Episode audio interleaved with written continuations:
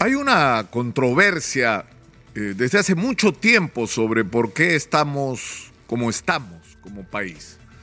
Es decir, ¿qué es lo que explica eh, una situación en la cual el país ha crecido en términos macroeconómicos de una manera extraordinaria, exponencial, lo que ha permitido un aumento impresionante de los recursos públicos, es decir, del presupuesto de la República. Exitosa. Y que, sin embargo, esto no ha ido de la mano con la no solamente con la solución de asuntos básicos que tienen que ver con la calidad de vida de los ciudadanos, es decir, el acceso a una vivienda digna, agua potable, a servicios de transporte, a, conectividad, a un servicio, a una infraestructura que permita que cualquier actividad económica se desarrolle. El, problema es que junto con eso, este crecimiento no ha ido de la mano con un plan, un proyecto de país es decir, una idea del país que queremos eh, construir para, en función de, eso, medir los avances. Eh, pero medirlos en función de que uno tiene objetivos, porque cuando no tienes objetivos claros de largo plazo, eh, te ocurre lo que nos está ocurriendo. Entonces, hay, hay, insisto, una controversia sobre esto, ¿no es cierto?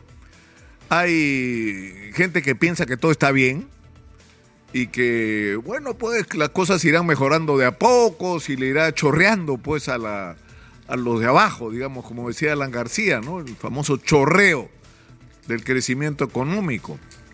Y hay otros que dicen eh, en, diferentes grados y niveles, hay hasta los que piensan que hay que incendiarlo todo o que creen que la fórmula eh, mágica para cambiar las cosas es una nueva constitución.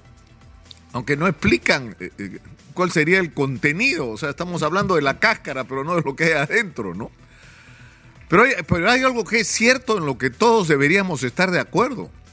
Si en el Perú las cosas están como están, es porque tenemos un aparato del Estado absolutamente ineficiente y, por si fuera poco, corrupto. Esa es la tragedia nacional. Y eso tiene que ser cambiado. Y, sobre eso o no se han dado pasos firmes hacia adelante o lo que se ha avanzado es muy poco. Es más, se llegó a crear un organismo llamado Servir que debería profesionalizar y perfeccionar la función pública. Y el propio Servir está yendo lleno de trabajadores del sistema CAS, es decir, de un sistema perverso de violación de derechos laborales. O sea, no se ha avanzado en el perfeccionamiento de la eficiencia del aparato del Estado. Y esto tiene muchas eh, explicaciones, pero una de ellas tiene que ver con el concepto de cómo se construyen los mandos en las todas las instituciones del aparato del Estado. Y ahí es donde entra el bendito tema de la cuestión de confianza, al que todos le sacan cuerpo. ¿ah? El 5% de los empleados del aparato del Estado, de los funcionarios públicos, son personal de confianza. Y yo lo he repetido hasta el cansancio, son personal de confianza, pero ¿dónde? En aquellos puestos donde se decide que se compra, que se adquiere, que se contrata, que se licita, que se gasta. Ahí está el dinero. Ahí están los funcionarios de confianza. Que cambian según va cambiando el alcalde, el gobernador o el gobierno y que en realidad al final, cuando uno mira en perspectiva la cantidad inmensa de procesados, y desde denunciados o señalados por la Contraloría hasta denunciados ante el Ministerio Público y el Poder Judicial, la cantidad inmensa de funcionarios que están procesados por actos de corrupción. Porque para mucha de esta gente, porque sería injusto decir que para todos, pero sí podría decir que para la mayoría, el sentido de su permanencia en esos puestos de confianza es forrarse.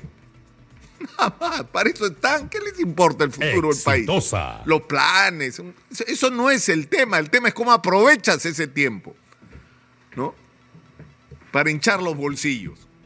Entonces, si no comenzamos por corregir esto, por imponer en el Perú la meritocracia, o sea, ¿por qué el presidente o la presidenta de salud la tiene que nombrar presidente de la República? Si es una entidad privada.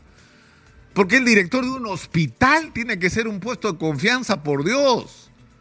O sea, deberíamos tener un aparato del Estado. Ahora mismo, fíjense lo que ha pasado hasta la semana pasada, por este cambio que ha habido en el Ministerio de Salud y en el Salud, más de 70 funcionarios fueron cambiados.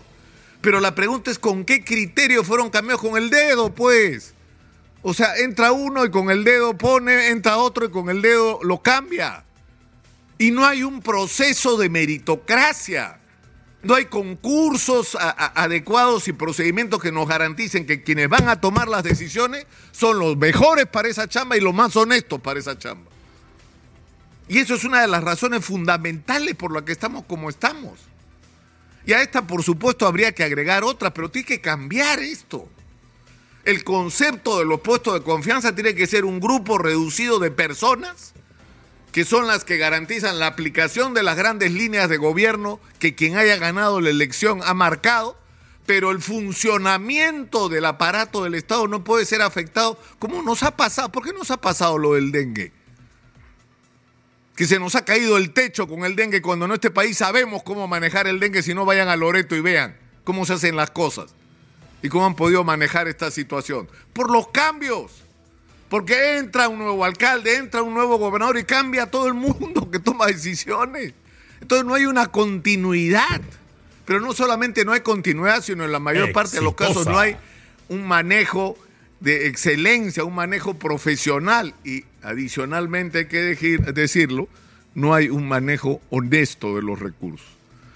O sea, si no nos planteamos en serio la transformación del aparato del Estado peruano, una gran reforma del aparato del Estado como de la que hablaba ayer Guido Penano en nuestra secuencia Plan para el Perú, simplemente eh, podemos cambiar todas las constituciones que quieran, todas.